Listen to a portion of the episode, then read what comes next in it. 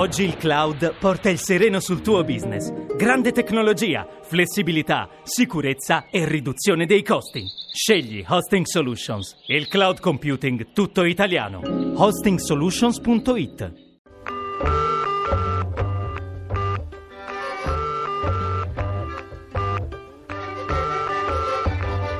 Eta Beta.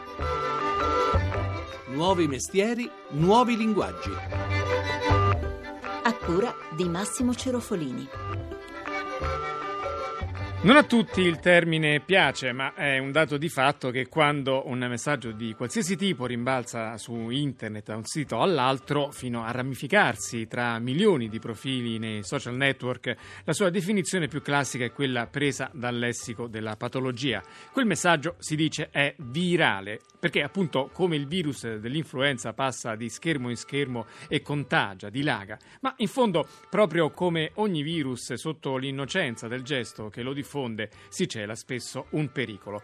Buongiorno e benvenuti a Eta Beta da Massimo Cerofolini. Oggi dunque ci occupiamo di viralità su internet che poi è l'evoluzione moderna del vecchio passaparola, un fenomeno che a volte si crea in modo accidentale, spontaneo, come nel caso dei tanti video che hanno come protagonisti gli animali, ma sempre più spesso viene creato invece a tavolino e orientato dai maghi della comunicazione. Saluto allora uno dei maggiori esperti del tema, Mirko Pallera, responsabile responsabile del sito Ninja Marketing. Buongiorno.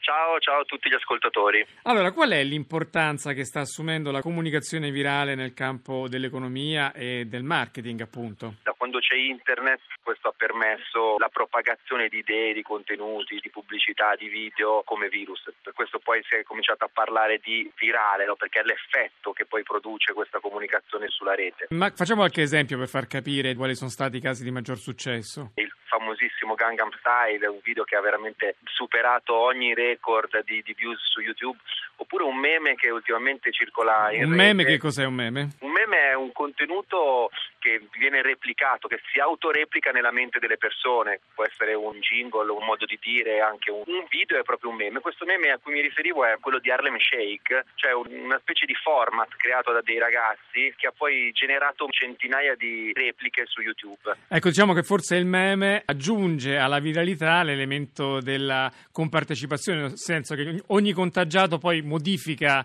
a suo piacimento il virus che ha ricevuto. Proprio così. Quali sono le prime cose da fare se si vuole viralizzare un proprio prodotto su internet? Prima cosa cercare di identificare un bacino di emozioni, di tensione, a volte possono essere dei tabù, delle paure o che in qualche modo il contenuto vada a liberare attraverso un processo catartico. E poi bisogna creare un contenuto e qui giocano ovviamente la creatività dei professionisti che trova il legame tra il prodotto e questa tensione psicoculturale. È importante poi agganciarlo all'interno di una narrazione che renda in qualche modo protagonista il prodotto. Bene, allora grazie a Mirko Pallera, fondatore del sito Ninja Marketing. Arrivederci. Grazie a tutti, ciao ciao. Ma entriamo più a fondo nelle tecniche di guerriglia virale che impazza nel web. Simone Zazzera ha stilato questo piccolo manuale su cosa fare e cosa evitare per riuscire a moltiplicare il proprio messaggio su internet.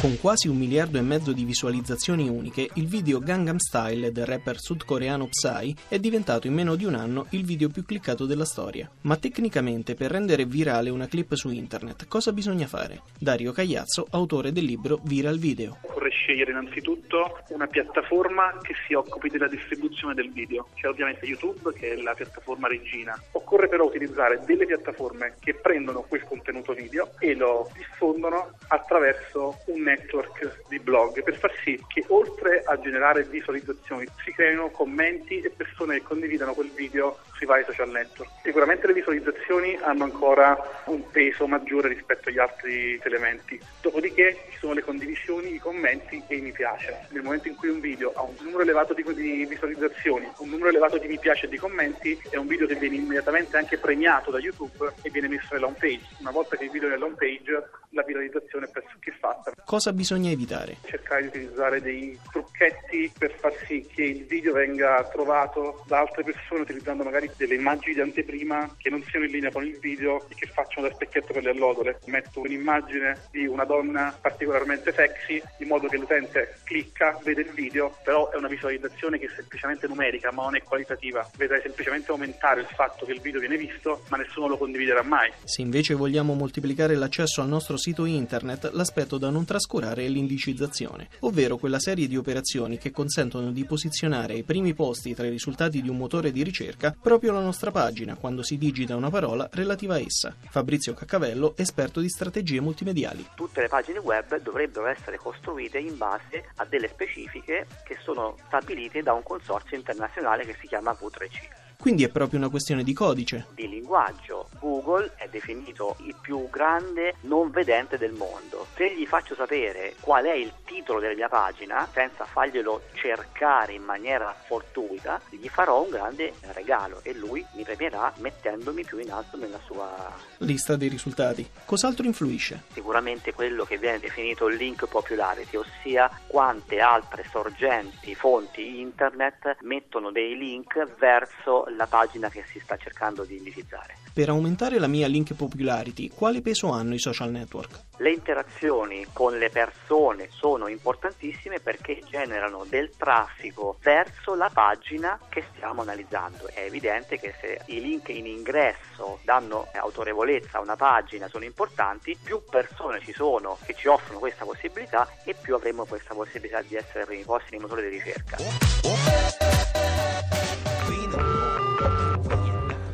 Ma non c'è soltanto l'economia. In un'epoca dove anche il messaggio politico è sempre più assimilato a un prodotto da vendere, diventa inevitabile che la ricerca della trovata più virale finisca per sostituire l'antica pratica del volantinaggio o del comizio di partito. Con noi c'è un esperto della materia. Saluto Michele Sorice, docente di comunicazione politica all'Università Luis di Roma. Buongiorno professore. Buongiorno a voi e ai radioascoltatori. Allora, che ruolo occupa oggi la comunicazione virale nella sfida politica? Beh, fondamentale soprattutto per raggiungere quella fetta di elettorato più giovane, più attenta alle tecnologie che attraverso la rete trova il suo luogo principale di informazione alla politica. Senta, ci sono già tanti casi di scuola, uno sicuramente è quello della Sora Cesira che reinterpreta grandi classici della canzone facendo satira sui politici che dal nulla è diventato uno dei video più cliccati. Quali sono gli altri casi che lei ricorda?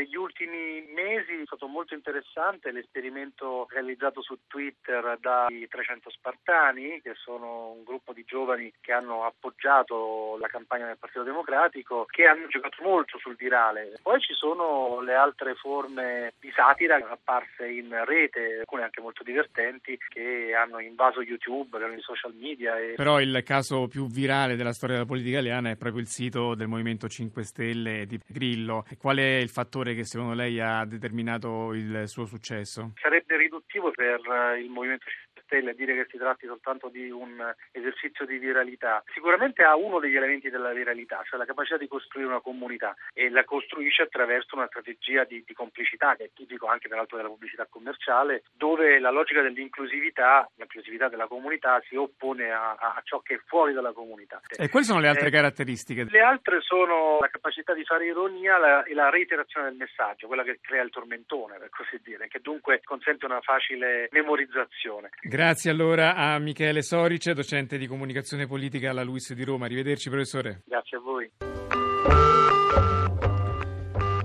E la viralità dunque rientra a tutti gli effetti tra le pratiche di comunicazione. È normale quindi che anche i professionisti dell'informazione finissero prima o poi per farci i conti. Do il benvenuto a Luca Sofri che è il direttore di uno dei più seguiti quotidiani diffusi solo su internet, il Post. Buongiorno. Buongiorno a voi. Allora, un giornale online eh, come il Post è letto perché qualcuno va ogni giorno sul vostro sito come se lo comprassi in edicola, ma anche perché ogni articolo, grazie ai tasti di condivisione sui social network, è in grado di raggiungere tanti lettori che magari non hanno mai sentito neppure parlare della vostra testata.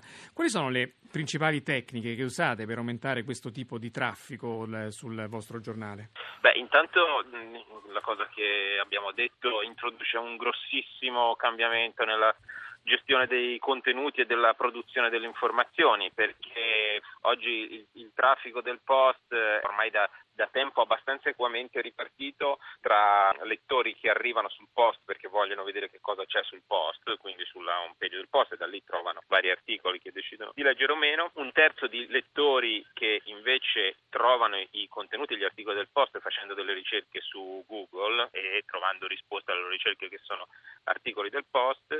E un terzo di lettori che vengono raggiunti da articoli del post eh, tramite i social network, tramite le condivisioni e le cose che mette in circolo direttamente il post oppure altri lettori condividendolo. Questo cambia molto l'approccio alla diffusione e alla promozione rispetto ai giornali tradizionali. Noi siamo abituati a, a leggere i giornali tradizionali dall'inizio alla fine, mentre quando si è su internet appunto ogni singolo articolo ha una forza, un'indipendenza propria che diventa anche molto rilevante. Oggi sono più gli articoli letti da persone che non sono lettori abituali del posto che non appunto viceversa. Ecco, quindi oltre a lavorare sull'autorevolezza della testata dovete anche un po' certo. lavorare su questi altri due aspetti. Cominciamo dal primo, Google, le ricerche su Google, come si fa a mandare su un articolo nelle ricerche? Beh, lì c'è ormai un, una scienza che si chiama ottimizzazione per i motori di ricerca. Sicuramente quelli un po' smaliziati lavorano molto sulla titolazione dei pezzi, sul fatto che le chiavi di ricerca più interessanti siano presenti sia nei titoli che nell'indirizzo della pagina,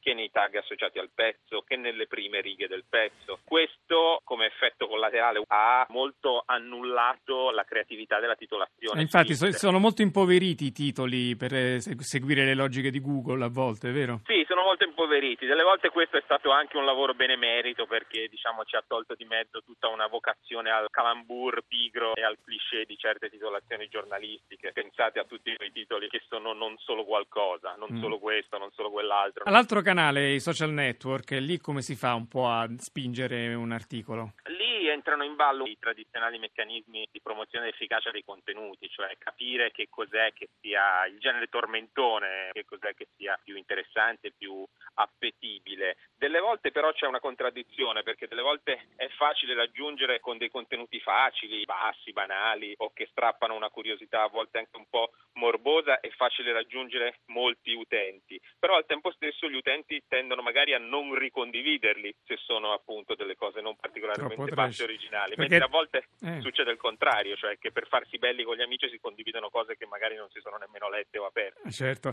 a proposito, un aiuto anche nei giornali online più seri come Repubblica e Corriere viene appunto da quella fascia sulla destra che qualcuno chiama la colonna infame, dove ci sono proprio i video più trash con le trovate più superficiali ma anche più cliccate spesso. Quindi eh, viralità non fa sempre rima con qualità. No, decisamente no, anzi le rare volte in cui lo fa si è trovato un successo di cui andare molto fieri, insomma riuscire a associare la qualità dei contenuti con una loro capacità di trasmissione e diffusione all'altezza dei video di gattini o delle papere del calcio, ecco è un risultato molto ambito e molto interessante. Grazie allora a Luca Sofri, direttore del Post, arrivederci. Grazie a voi, arrivederci.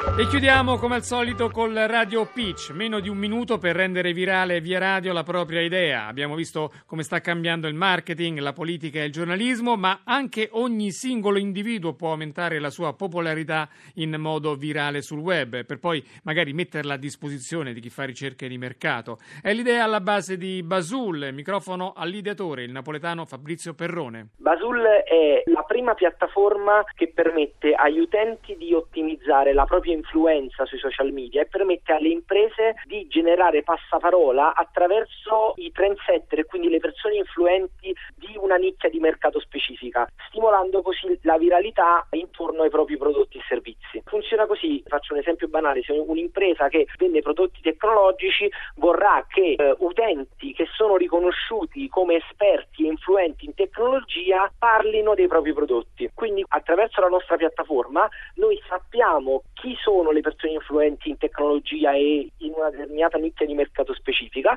e andiamo a contattare queste persone informandoli che c'è l'opportunità di ricevere un'offerta speciale da parte di un'azienda se poi si esprime il proprio giudizio sul prodotto o sul brand. Ovviamente sarà sempre libero al 100%, cioè l'importante è che ne parlino, generando così il passaparola che stimola poi la viralità. www.basul.com si scrive B-U-Z-O L di Livorno e E di Empoli. Per informazioni potete scrivere a info-basul.com.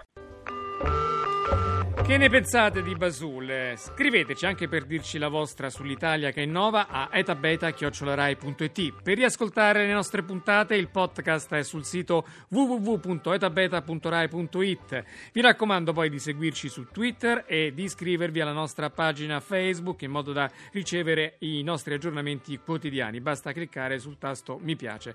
Grazie in regia a Stefano Catini, linea alla terra da Massimo Cerofolini. Buon fine settimana, arrivederci.